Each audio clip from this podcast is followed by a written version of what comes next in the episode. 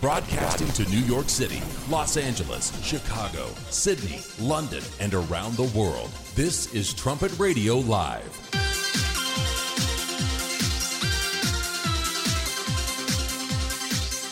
Thanks for joining us here on Trumpet Radio Live on 101.3 KPCG, and we're online at kpcg.fm. Live link at thetrumpet.com as well. Coming up on this Monday edition, a look at some headlines out there, including the uh, march against uh, school violence and gun violence, I guess it was, over the weekend. Pretty interesting uh, feature story also in uh, Time Magazine about that. So we'll take a look at that and plenty more coming up on this uh, Monday edition of Trumpet Radio Live here on 101.3 KPCG.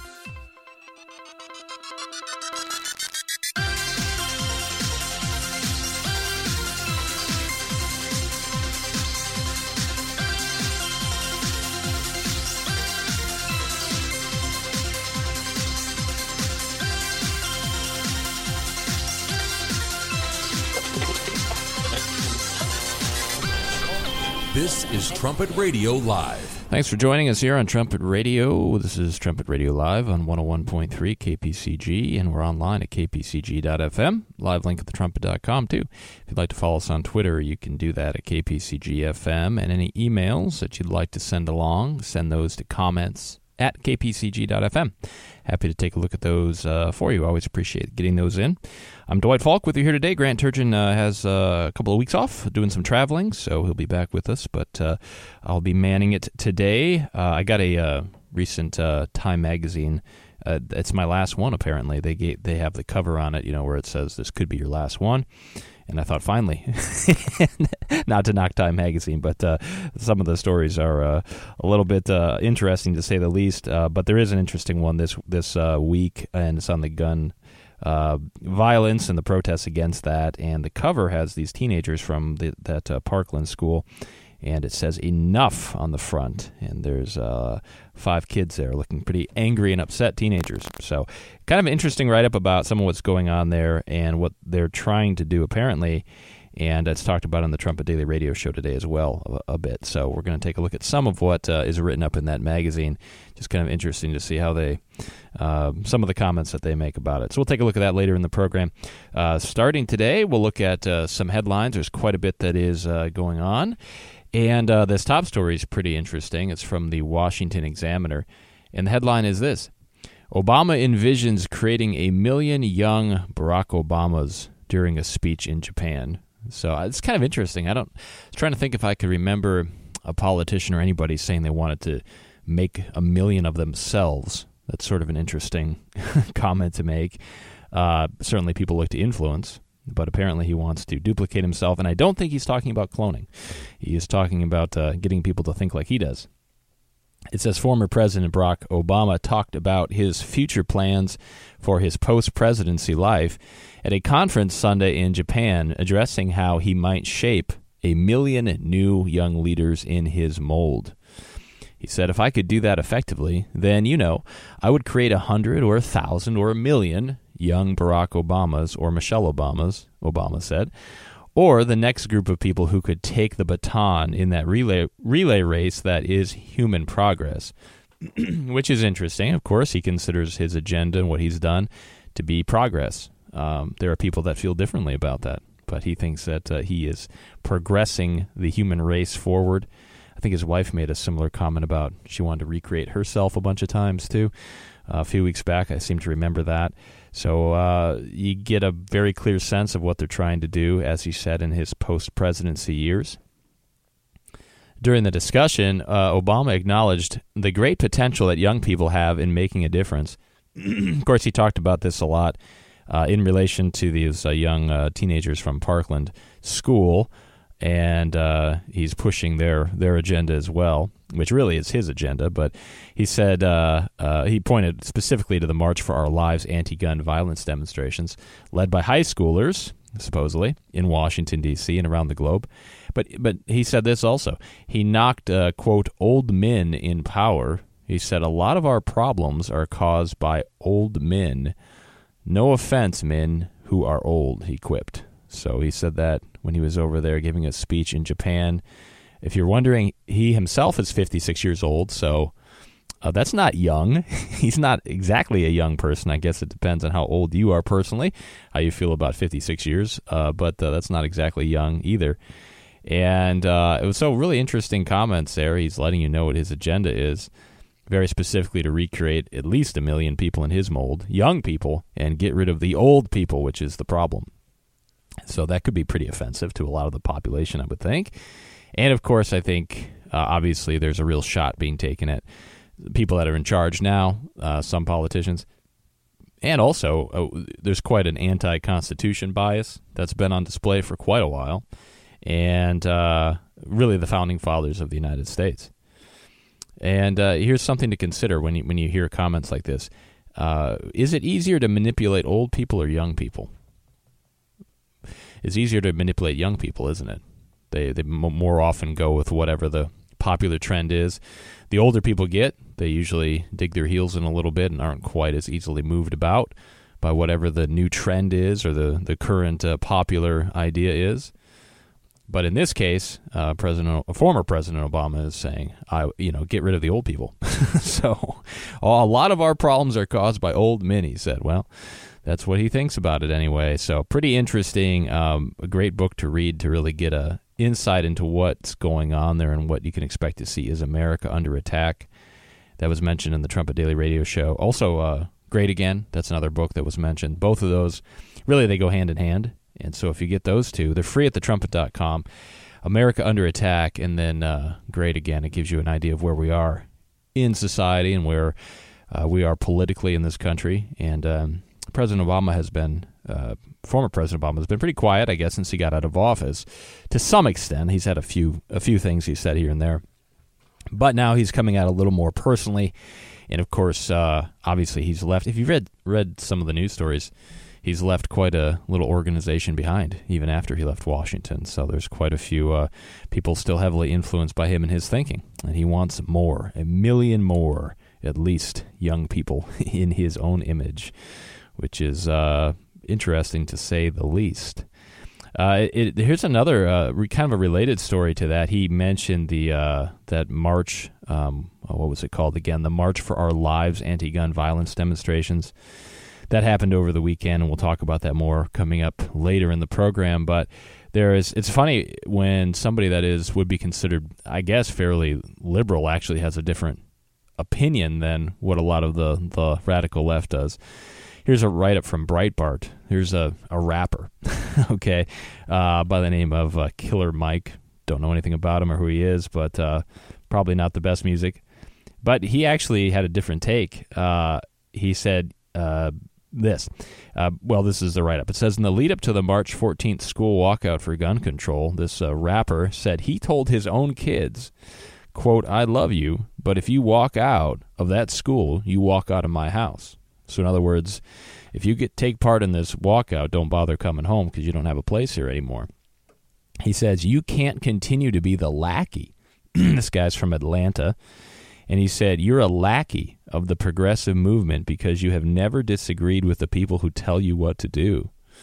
Uh, he pointed out how celebrities, and then he named a, few, uh, pledged $500,000 to Saturday's gun control march. And he said, celebrities often don't know what to do, they're told what to do.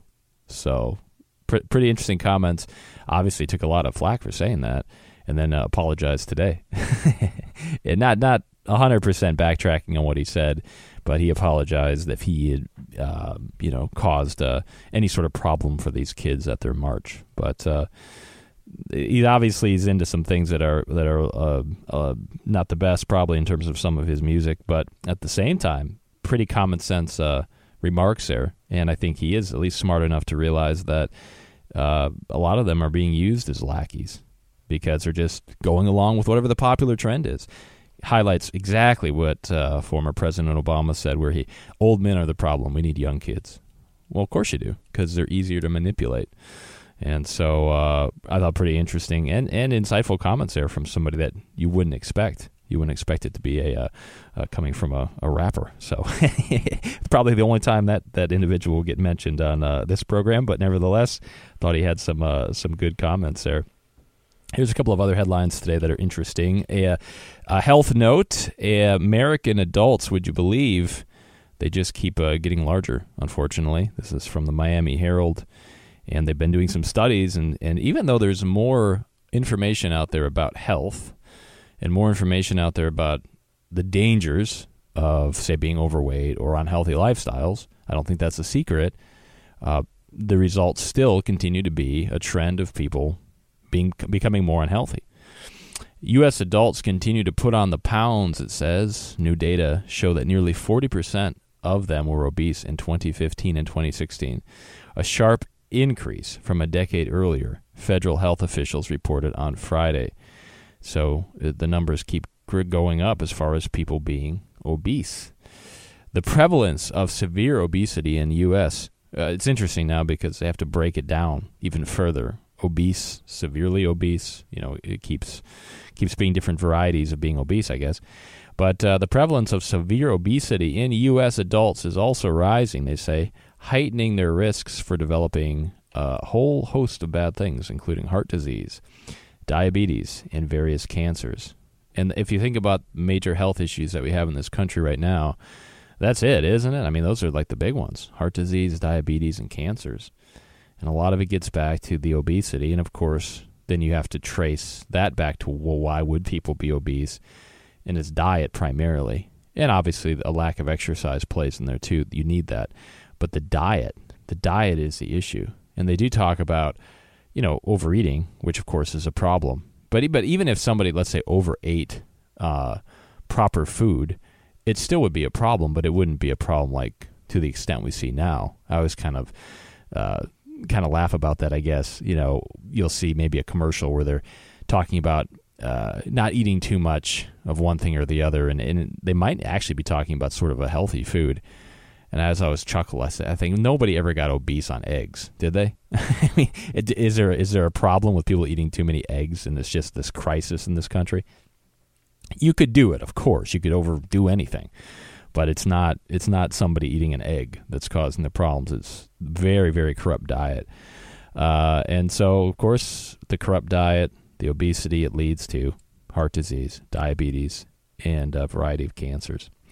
According to the latest data, this write-up says, and it was published Friday, by the way, in uh, the Journal of American uh, Medical Association. I believe is uh, what that stands for, JAMA.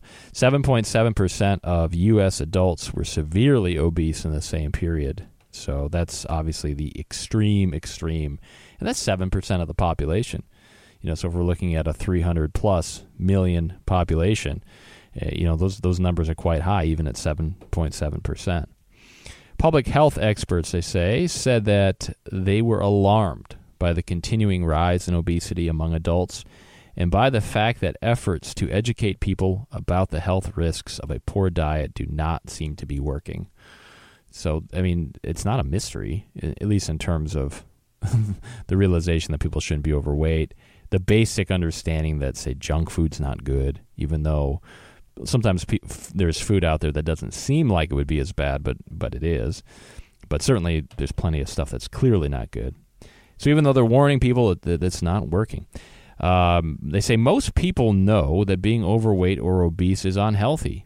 And if you eat too much, that contributes to being overweight, said Dr. James Krieger, clinical professor of medicine at the University of Washington and executive director of Healthy Food America, an advocacy group.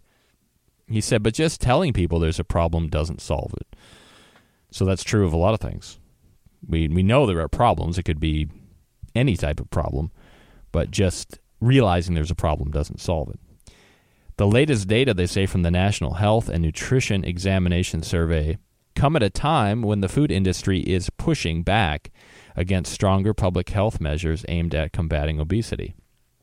This happened even recently. I, uh, I think listeners are familiar with Tom Brady, the quarterback for the New England Patriots. He's he's done a, a, a pretty good job, at least in terms of still being able to play a very physically demanding sport at the age of I think he's forty or he's close to forty and he's still able to play at a fairly high level and and uh, avoided I think major injury at least, except for maybe one knee injury. and there's some question about some concussions, but but he's still playing, and at that age, I mean, it's hard to be a professional athlete at the age of 40, in particular in uh, professional football. So people have looked at him and said, "Well, what's he doing?" And he he has some books about his diet, and he has some books about his overall health um, regimen. And he made a comment. I think it was before the Super Bowl. It was against Coke, the soft drink. You know, it could be any soft drink. I think he happened to mention Coke or Pepsi. I can't remember which one it was. And uh, you know, said, "Look, that stuff's uh, poison." And uh, that company actually um, hit back against them because they want to keep selling their product. And uh, they, you know, they were saying it wasn't that bad, or you know, it's it's okay as long as it's part of a healthy diet or something like that. Uh, and I think he might he may have even said something about breakfast cereals, certain types of breakfast breakfast cereals, and I think they hit back as well. And you've all seen the commercials, of course, of uh, a you know a breakfast cereal, particularly aimed at a kid or children, and you know it's there's nothing good in there. And they'll say it's part of this healthy diet, and they show the bowl of cereal with like a plate of eggs, I guess, and toast and something else, and and nobody's eating. Who eats breakfast cereal that way? And even if you did, I mean, if you actually look at what they have on the table there, they have orange juice usually, which is probably processed, and then the toast is probably white bread. I don't know. I mean, there's there's there's issues that if that was your breakfast every day, there'd be issues there. And then on top of that, you're going to have this bowl of you know sugar cereals. So uh, anyway, a lot of interesting thoughts out there. Food companies are hitting back because uh, obviously they don't want to lose their profits. And people say this stuff is really bad; it's causing health problems. They're, they're trying to push back against that. And I have noticed something interesting too. You've probably seen this also. There are commercials out there for uh, Diet Coke. It is actually, and they I think they've completely gotten away from trying to in any way say that there's any value to this beverage because there's not, other than people like it. And so, what what's the tagline or what's the commercial? It's uh, well, I, I'm going to do it because I can. You know, I do it. I like it. It's my thing. You know, you do your thing. I'll do my thing. I like drinking it because I like it. Which, fair enough. You know, people can do that. There's freedom to do that. But the reality is, then this study, which is obesity, not to blame just one, say, beverage or something, but it's part of the cycle. And so these food companies are hitting back and saying, in some cases, they're trying to say, hey, it's not that bad. In other cases, they're just saying, well, so what? You know, you can do whatever you want. It's bad, but, or they won't say it's bad, but they'll just say, well, I, it's what I like to do. It's my choice. So you do you, I'll do me, and it's all fine. Well, this is what happens 40% uh, of Americans uh, obese, and the numbers are growing. They say the latest data from the National Health and Nutrition Examination Survey come at a time when the food industry is pushing back, as mentioned, and they're trying to, you know, again, keep their products going. They say while the latest survey data do not explain why Americans continue to get heavier, nutritionists and other experts cite lifestyle, genetics, which I, I don't know about that one so much, and most importantly, a poor diet as factors. Most importantly, and they even know that it's a poor diet as factors. Because even if somebody has a very good exercise routine, that's definitely a benefit. But it's what what type of fuel is being put in the body. You know, you, if if you look at people that are actually very good athletes, if they hope to stay in their sport very long and be effective at it, one of the main things they have to do is eat right. And so as uh, I you know I follow the NBA a bit, I like to watch some basketball. A lot of those guys when they come into the professional league, one of the first things they do is they get a, a chef. they've got the money to do it. So they hire a chef to prepare prepare meals for them because they know they have to have proper nutrition. You know, how far can you run on a candy bar and a coke, right? you get an energy boost for sure, but over time there's no nutrients in that or very few and so it, it's going to harm the body. So even even the professional athletes, they know that they're making their money off of their body and its ability to perform, which we all do, even if it's not a sport. I mean, we've got to get up in the day and get going someplace usually. Um, and they know health is so much, so so important there. And so even these, even the um, uh, nutritionists and other experts, they're saying, look, it is most importantly a poor diet. That's the factor for the obesity in the U.S until that changes, nothing's going to change, nothing substantial, uh, other than getting worse. Uh, U.S. fast food sales, they say, rose 22.7% from 2012 to 2017, according to Euromonitor, while packaged food sales rose 8.8%.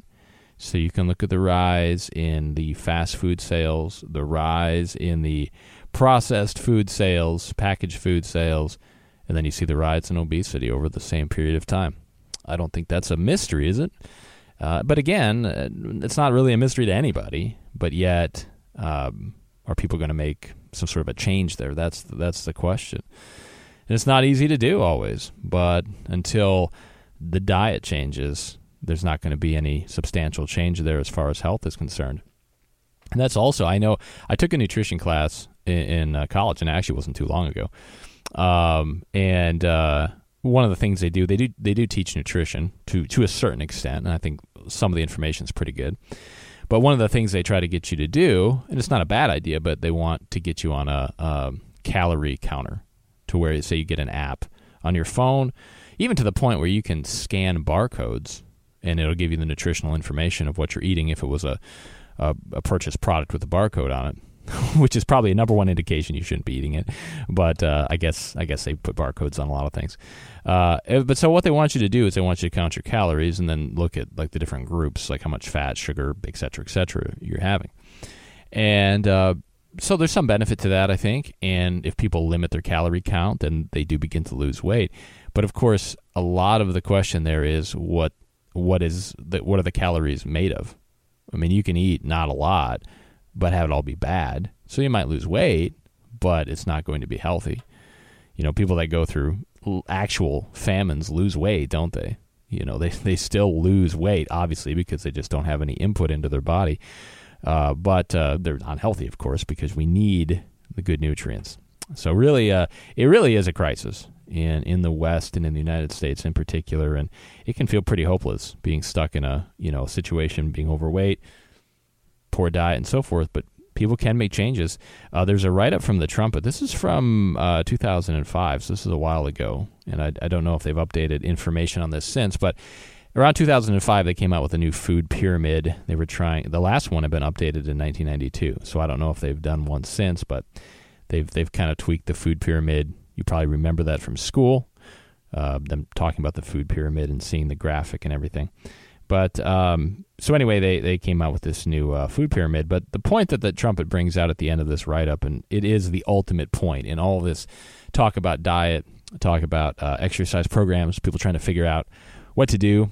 It just says this the solution to obesity, uh, and one that trumpet readers are well familiar with eat a balanced diet, get plenty of exercise. That's what it comes down to.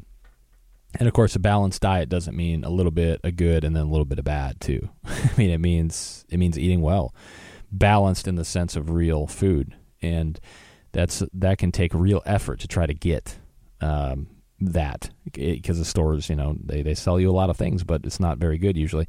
And then, of course, um, fast food restaurants are uh, everywhere. You can barely you can barely uh, turn the corner in a city without running into another fast food establishment of some kind. And we talked a while ago about just the the increase in the amount of sugar in in uh, it was hamburgers at McDonald's. It was astounding. A Big Mac, I think they had over 200% more sugar in the Big Mac than they did uh, back in like the mid 80s. So it's the same basic food item, but what's in it has changed dramatically. And not that it was good in the mid 80s, but it's it's certainly gotten worse today. And so it's really interesting because there's there's sugar in a lot of things that you may not think have sugar in them. You know, you think, okay, maybe I'll skip the soft drinks. I know there's sugar in there, but the burger has sugar in it. I don't know if it's all where it's all made up in there. Obviously, you've got the bun, you've got all the sauces, the meat itself, how they process it. So, lots of places where sugar can sneak in on you and cause some problems. The uh, you might be wondering what well, what's the healthiest community in uh, America since uh, there's so much uh, poor health. They did a write up on that. It's uh, Falls Church, Virginia, apparently. The healthiest community in America. And uh, they have the benefit of being a fairly affluent uh, community. And that does help out a bit. But they do, they're doing a couple of things that I think are just great. And uh, I'd love to see more of this. Uh, and this is more on the exercise side of life. They do talk about the fact that they do have a lot of farmers markets and, and things like that where they're trying to eat more healthy, which is very important. But um, here's another thing they're doing. This, I believe, is the mayor said. Uh, We're trying to create a more walkable, bikeable, vibrant downtown so that people don't have to leave our community to get services and goods and entertainment. And so they can do it all within the boundary of our city. And they're trying to make it so where it's walkable and bikeable. And I, I love that idea. I think that would be so good if you could, you know, who, who wouldn't love to be able to, say, bike to work safely? Uh, assuming it's not raining or 100 degrees or something like that. But I mean, you know, it, it, getting out and getting exercise uh, within the course of your day to get from one place to another would be great. It's just as hard to do in a lot of places. Some people have very long commutes, uh, or there may not. It just may not be the safest. Um, I'm not that far from where I work, but and I and I have biked and I can occasionally, but there's not really a biking trail. So you always watch for you got to share the road with everybody, trucks, cars, you name it, and sometimes that can be a little bit hairy and dangerous. And so, uh, but you know, if you see an area where they've got really well designed biking trails and walking trails, that's great. It really changes people's lifestyles. So I hope they can do more of that in different places. Uh, one other uh, person there in the town, a city planner, I believe, said. Uh, for many years, the school system was the primary draw uh, to their community but as the city has become more walkable, more friendly, a better place to live, there's other draws too now. And this again is in Falls Church, Virginia. It says people come here who don't have kids who just want to live in a community where they can walk and go out to dinner. Uh, we really are actively trying to get people like that to come here. So, I mean, uh, what a, what a great day. Uh, some people really like driving, which is fine. But boy, if you can walk everywhere or, or bike everywhere, that to me, that's a great day. So this this is something they're doing in Falls Church, Virginia. There are some communities like that, even here locally in Edmond. There are places like that, but there are a lot of places that you need a car to get to if you're going to get there comfortably. So, but it would be, I think it would really help just um, health in general. So it is good to see some communities trying some things like that, uh, more biking, walking, hiking trails, that type of thing. Not just at parks, but I mean just to get from point A to point B. It would be nice to uh, be able to do something like that. So that's a, that's a good a good health note. Here's a, a one that's a little more on the negative side as far as health goes, but it, it is something we're dealing with in this country right now. Uh, marijuana is something that we've talked about on this show before, and there's write ups in the trumpet about it. Uh, and some people try to pass it off like it's not a problem. Uh, obviously, it is a problem, uh, particularly as you look into it a little more. Mr. Herbert Armstrong wrote about that for years and uh, it has a lot of problems with it. But here's a problem that maybe you haven't considered. And uh, this write up says uh, Are there risks from secondhand marijuana smoke? Early science says yes. A lot of people, when they're indulging in this drug, smoke it. And it's becoming legal in some states to do so. Uh, so not only do you have the issue of the drug itself, but the smoking side of it. Now, conversely, there's a, a whole movement against uh, cigarette smoking. Uh, you see commercials all the time, you know, don't smoke, and, and that's good. People should not do it because it does kill people. And uh, but what about uh, smoke from uh, smoking marijuana? How about that? And secondhand smoke. Uh, this write up says the inspiration arrived uh, for this uh, researcher uh, at a Paul McCartney concert a few years ago in San Francisco. says, uh, and his name's Matthew Springer. He's a biologist and professor in the Division of Cardiology at the University of California, San Francisco. He said, People in front of me started lighting up, and then other people started uh, lighting up. And for a few uh, naive split seconds, I was thinking to myself, hey, they can't smoke in AT&T Park.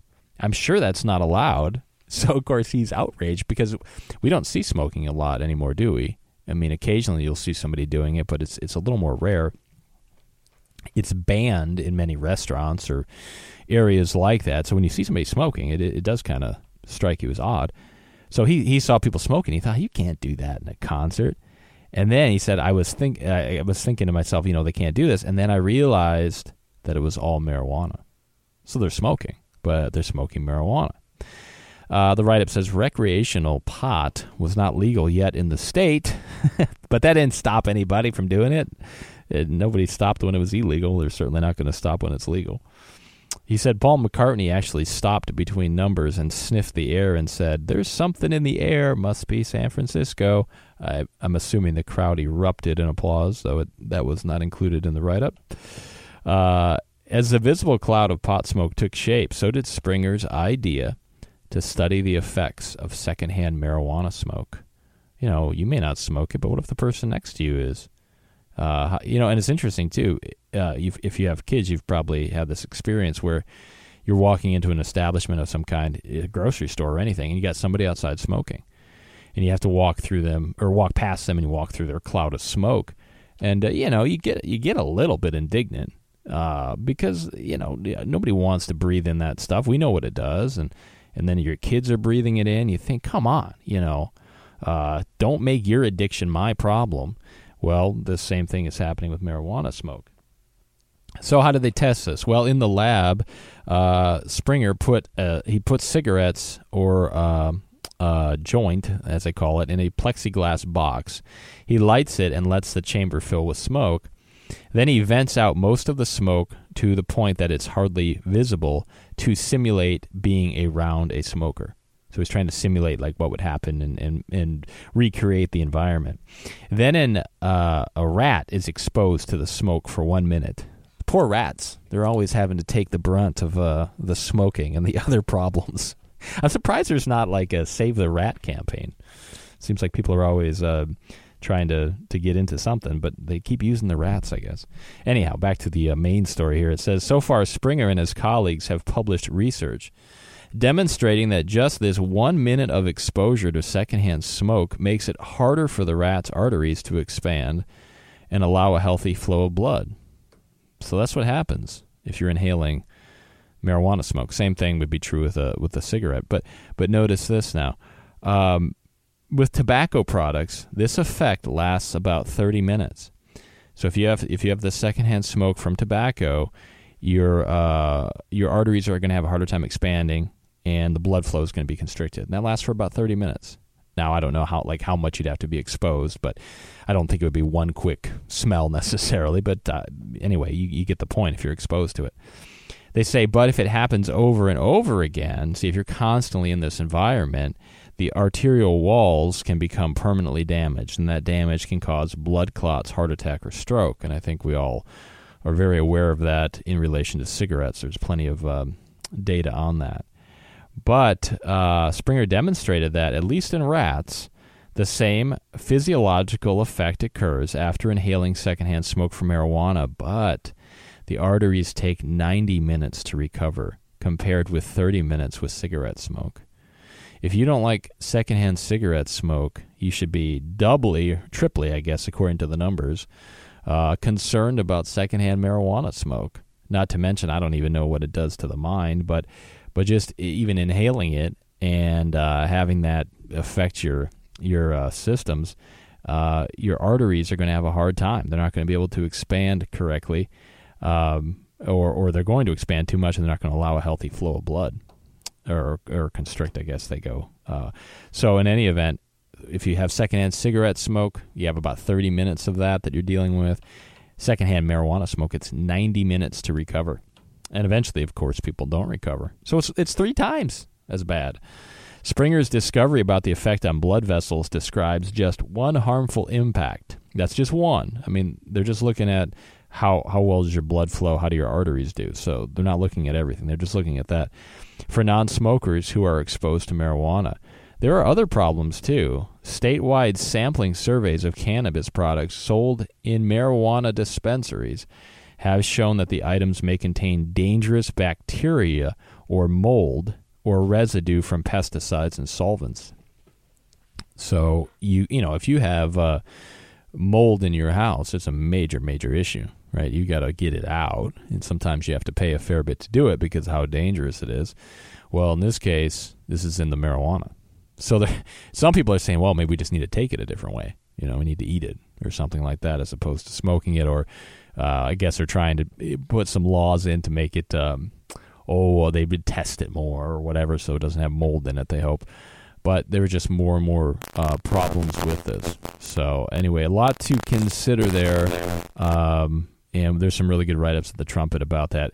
Not not to mention, boys, just all the there's so many problems with this uh, legalization of marijuana, but uh, this is just another one. Secondhand uh, marijuana smoke. So I don't know. I hope we don't get into a situation where we go to a, you know a normal establishment and we have to deal with that. But uh, if it's legal, maybe we will. Maybe we'll have to deal with that more. I don't know. So you have to take a mask, I guess, one of those those uh, oh, what do you what do you call them? Those masks that people wear to try to block out the the stuff coming into their lungs. But pretty bad deal there for people. So, uh, and and one one really good point too that the article also made was that people that are on the other side of this argument that say, "Oh, we don't think it's marijuana smoke is that bad," they'll say there's not enough science yet. There's not enough data to really let us know what's happening. So we'll just wait till we have more information. And the author brought out the point that that's what tobacco companies said for years. That's what the tobacco companies said. We don't have enough information on this, so we're not sure if it's killing people or not. And of course it was. And how many people have died or known someone that has or had permanent problems because of tobacco smoke? Well, you know, early reports are marijuana smoke is going to be just as bad or worse. So uh, it's that's just uh, the way it goes. And there's a lot of people, I'm sure, that come towards the end of their life and had to deal with the repercussions of smoking and thought, boy, I wish I had known a little more early on. Right? Well, now is a little bit earlier on when it comes to marijuana smoke. So something to uh, definitely consider there. Uh, here's a story that uh, came out today. This is just in relation to uh, Russia, and uh, you know Russia is behind. It appears a poisoning of a ex uh, um, Russian spy, I guess, or a spy over there in the UK, and so the different countries are trying to figure out what to do about it. Uh, Fox News has this Trump orders expulsion of dozens of Russian diplomats, closure of consulate in Seattle. So that's what the U.S. is doing, at least um, on this level. President Trump on Monday ordered the expulsion of 60 Russian intelligence officers in the United States and the closure of the Russian consulate in Seattle in response to the nerve agent attack on an ex Russian spy in the UK earlier this month, senior administration officials said. The steps following Britain's expulsion of Russian diplomats are meant to send a message to Moscow that actions have consequences, the officials said. The Seattle consulate is being closed because of its proximity to uh, submarine bases as well as Boeing. yeah, who thought it was a good idea to put that right there? It's not. That's not a good idea at all.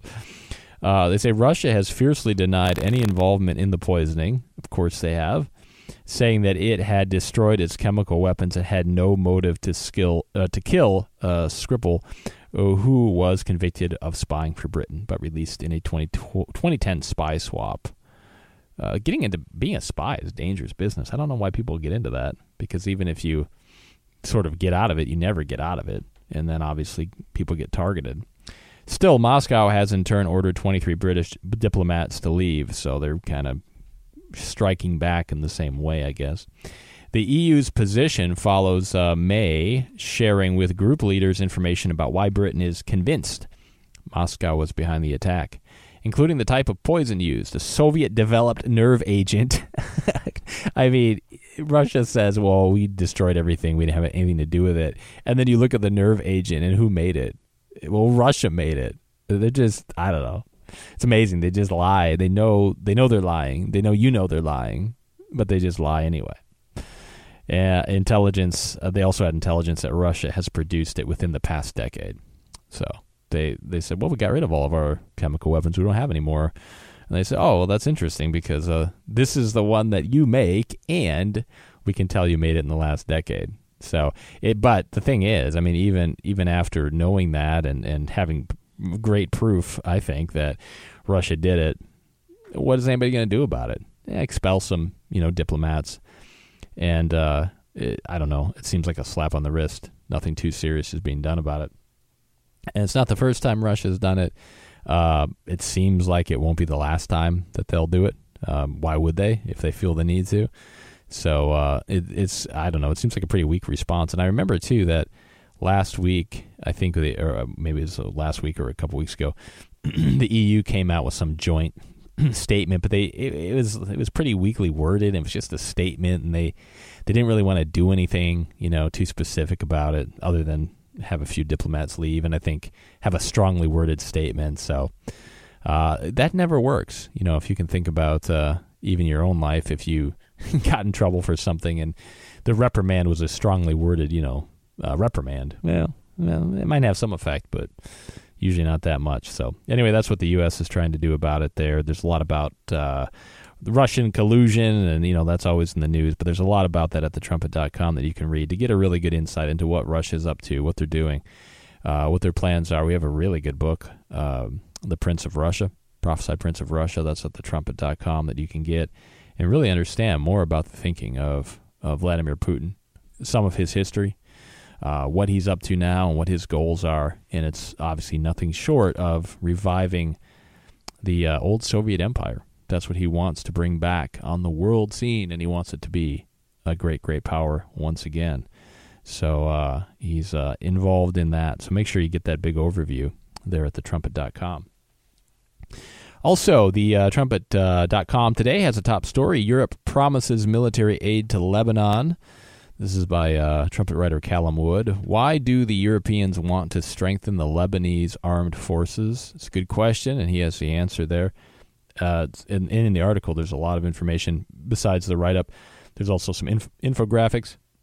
There's a link to a video, and then a Trumpet Daily radio show as well. So it's a whole multimedia package there, and you can get a lot of uh, great information about what's going on over there in Europe and uh, in terms of their impact in the Middle East and what they're trying to accomplish there. And if you know much about the uh, Bible prophecy and what the trumpet's written about that, you know that Europe Europe's going to have a lot to do with what goes on in the Middle East, and they're involved already to some extent. Uh, make sure you listen for the Trumpet Daily Radio Show today as well with your host Stephen Flurry. The top or the, one of the stories was a students' march against uh, gun violence over the weekend. There was a, that was quite the quite the ordeal. The uh, Gateway Pundit talked about it a little bit. It said uh, Democrat protest leader David Hogg spoke at the massive rally in Washington, D.C. on Pennsylvania Avenue to tens of thousands of anti gun protesters. I don't know how many were there. The, the numbers kind of jump around a little bit, but anyway, there was, there was a fair turnout, I guess. And they said that uh, uh this is a write up. David Hogg uh, rallied the young Democrat voters. He said the cold grasp of corruption shackles the District of Columbia. The winter is over. Change is here. The sun shines on a new day, and the day is ours.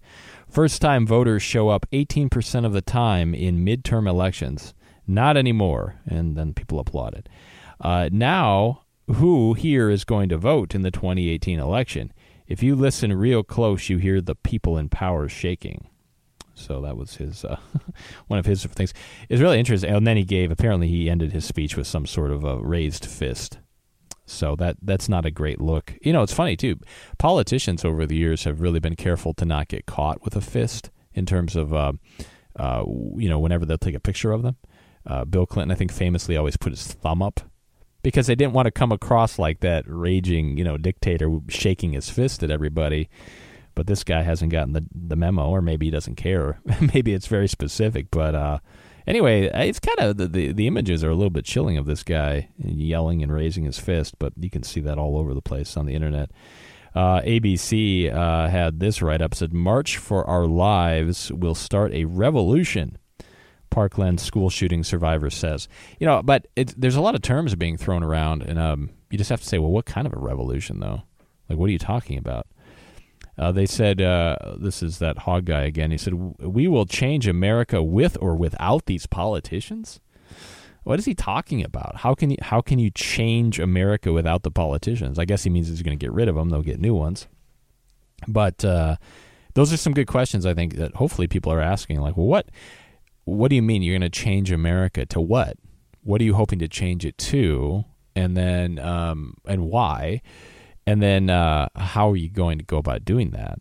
Uh, it kind of it reminds me a lot of the the hope and change that uh, President Obama had run on, and you know, hope and what and what kind of change? Like very ambiguous terms, and and uh, but they have some specific ideas, and and um, they're uh, putting them out there to some extent. Uh, it says organizers of March for Our Lives expect hundreds of thousands of people to converge. Of course, this is written, I think, uh, um, a little before it actually happened uh, over the weekend. Uh, but uh, Hogg was asked about Parkland survivors' hopeful slogan of hashtag never again after the massacre at their uh, school, considering there was another school shooting this week in Maryland High School. And uh, the Florida teen suggested the problem of gun violence has an array of causes, in addition to the need for more firearms restrictions. He said it's due to a mental health care problem, a gun control problem, and an American problem. So, uh, you know, again, what is what does that mean? An American problem? What what are they getting at? Again, as uh, was as brought out on the Trumpet Daily Radio Show, you have to go and read America Under Attack, and you have to look also at the Great Again booklet. Those two to get uh, insight into what is going on here. There's celebrities that uh, jumped in, of course, and started throwing some money uh, behind uh, this movement. They, they they started a GoFundMe page for March for Our Lives, and they raised 3.3 million dollars. And celebrities, uh, they name a few, chipped in a fair bit of that money. But as um, Trumpet uh, Daily Radio Show host Stephen Flurry points out today, uh, celebrities just don't go throwing money behind uh, a bunch of kids. You know, with you know just because there's a, there's a real motivation behind that. So I wanted to finish today by looking at just a, a little bit of information from this recent uh, Time magazine. I think it's the most recent one. It's got these uh, five teens uh, on the front cover, and the the across the, the, front it says "enough." Period. They've had enough of uh, gun violence, apparently. So, quite the interesting uh, group there. And uh, here's some of what was said. The from the editor section's got a little bit uh, here from this Time magazine. It said it's called student teachers. So the students are become the teachers. He said, and he writes this this generation of students has an instinct for humanity. Have you ever known any, any human to have an instinct for humanity? It's just interesting when they say things like that. Like some people just kind of know how to be good people or do good things. Really? Uh, the Bible doesn't say anything about that. It talks about people having a deceptive heart, but but they think they just have an instinct for humanity, and of course, by implication, what does that mean? Others do not, right? So, but they think that the, the these young people have an instinct for humanity, and uh, they are going to uh, work on fixing an imbalance in American life. So they they think there's an imbalance of some kind, and they harken back to 1968, uh, which was the year of student power back then. I guess. Well, what what came out of the 60s? What what good came out of the 1960s? Uh, there, we had stories last week about some of the major problems in San Francisco, which was a hotbed of activity in the 1960s. The homeless problem, the the filth, um, uh, lots of issues. Not just there, but I mean they spread around. The the the, co- the collapse of uh, uh really uh, societal norms as far as family is concerned. You know what came out of the 60s. So if you're going to point back to 1968 as some sort of a great time. Um, uh, be good to look at the history and say, well, what happened since 1968? I don't, I haven't seen anything good in that level. But uh, so they think these young these young people are going to do something similar to that, and uh, the, this uh, from the editor piece here in Time, Edward uh, Felsenthal is the man's name. He said, uh, "Young people know this instinctively." That in inaction is inexcusable. They just they just know. They just instinctively know that we've got to do something and we've got to do it now.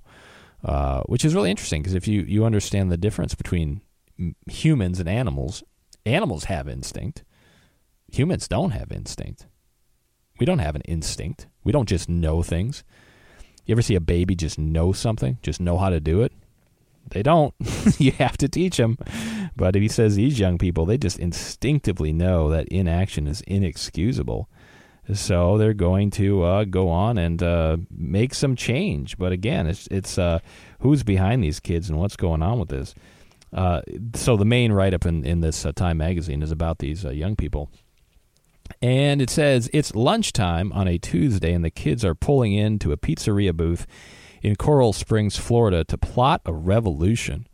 They're plotting a revolution as if, and this is pointed out in the Trumpet Daily today, as if the it's just spontaneous. You know, the kids went to the pizza booth, they, you know, sent out a couple of tweets, and all of a sudden you got Oprah Winfrey giving you all kinds of money. Uh, it doesn't work that way. They're very much being um, used for an agenda. But if you were to believe this write up, you know, they just went to a pizza booth and they plotted a revolution. Uh, does that mean it's a good revolution anyway? Uh, I would say no, it's not, of course. Uh, they say the adults know. This is what the kids said. the adults know that we're cleaning up their mess. Well, good. The kids are finally here to clean up the mess. That's according to an 11th grader at uh, the Stoneman Douglas High School. And she's the one that started uh, the Never Again movement, or I guess it's a fella, uh, to curb gun, gun violence. Three weeks af- uh, three weeks earlier, in his living room, he came up with this uh, "Never Again" hashtag Never Again. It's like they're saying, he says, "I'm sorry I made this mess," while continuing to spill soda on the floor. So that's it's the adults' fault. So the the young people are going to get in there at the pizzeria and plan a revolution. They say. And then the conversation that they're having turns from their fellow organizer, David Hogg, and, and they say uh, one of his uh, peers in this this uh, revolution group says he's so laser focused he could make his body get pregnant if he wanted to. So not really relevant in any way. I just thought just it just shows some of the thinking that they have. I mean that, that that's just a foolish statement to make and uh, just just ridiculous. But these are the people that are going to change America apparently in some way. But they write here in Time that most of these kids cannot vote, order a beer, make a hotel reservation, or afford a pizza without pooling some of their allowance. They'll have plenty of money now, apparently. Uh, on the surface, it says they're not so different from previous generations of idealistic teenagers who set out to change the world only to find it is not so easy. Yet over the past month, these students have become the central organizers of what may turn out to be the most powerful grassroots gun reform movement in nearly two decades. For much of the rest of the country, numbed and depressed by repeated mass shootings, the question has become can these kids actually do it? But again, it's not these kids sitting around in a pizzeria pooling their money together. That's a very romantic idea, I guess, if people like the idea of some sort of a revolution, but that's not what's happening if you want to know what's happening, you have to go back to that top story today, you know, where politicians are saying, I want to make a million, million me's. I want I, the old men are the problem. We need more people like me. So we need more kids that are going to go along with what I think. They say in this time piece, perhaps most important, the Parkland kids painted the NRA and their allies as the uh, mortal enemies of the roughly 50 million school kids growing up in what Kasky calls the mass shooting generation. And so they're attacking, they're having personal attacks against the NRA, against politicians. I mean, it doesn't matter really if uh, what they're saying is true or if they know what they're talking about. They're just going to be very snarky and they're just going to make enemies out of people. The, people should be somewhat concerned that, that these kids are talking this way. And, uh, and get this uh, the Parkland kids plan to make gun reform the central issue for young voters in the midterms. Uh, one of them says, We're going to show these politicians that we're coming for them. And then another one of the kids says, The world failed us. And we're here to make a new one that's going to be easier on the next generation. Now, get this if you're against that, then get out. What are they talking about? So, if somebody doesn't agree with them, they have to get out? Get out of where? And how? where are you going to go? I mean, that's a, that's a threat. And so they're so up in arms and they're so emotional and they're being led by by uh, celebrities and politicians and so forth. And they're saying, "Look, you're either going to you're going to get on board with what we're saying or you get out." Does any does anybody think that's going in a good direction? We mean we can't have a there there couldn't be another side to the argument. There couldn't be another perspective. You have to agree exactly with what they say, or you can get out.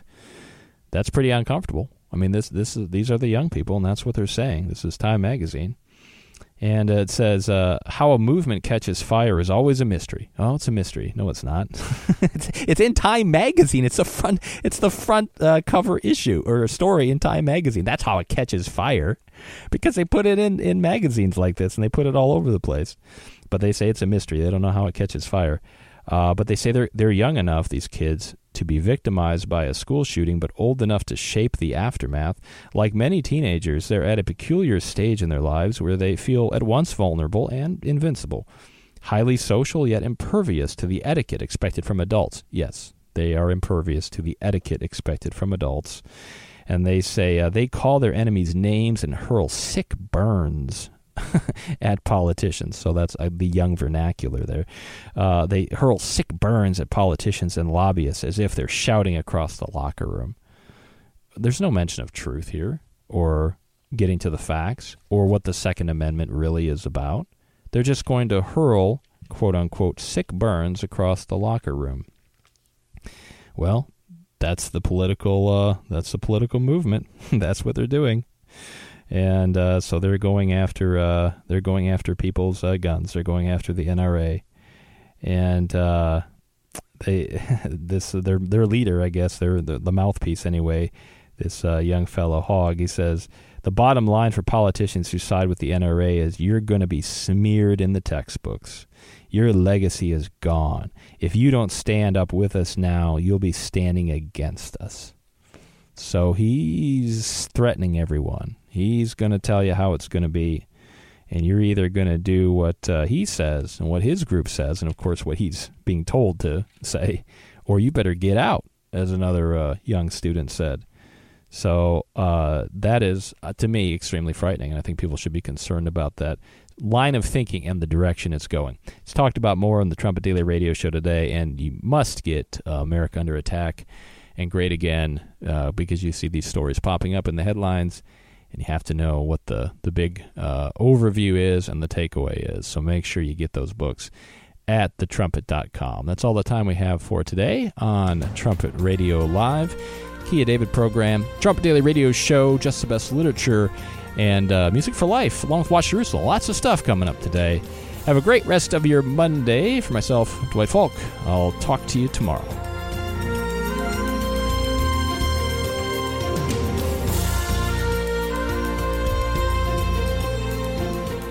You're listening to Trumpet Radio, 101.3 KPCG.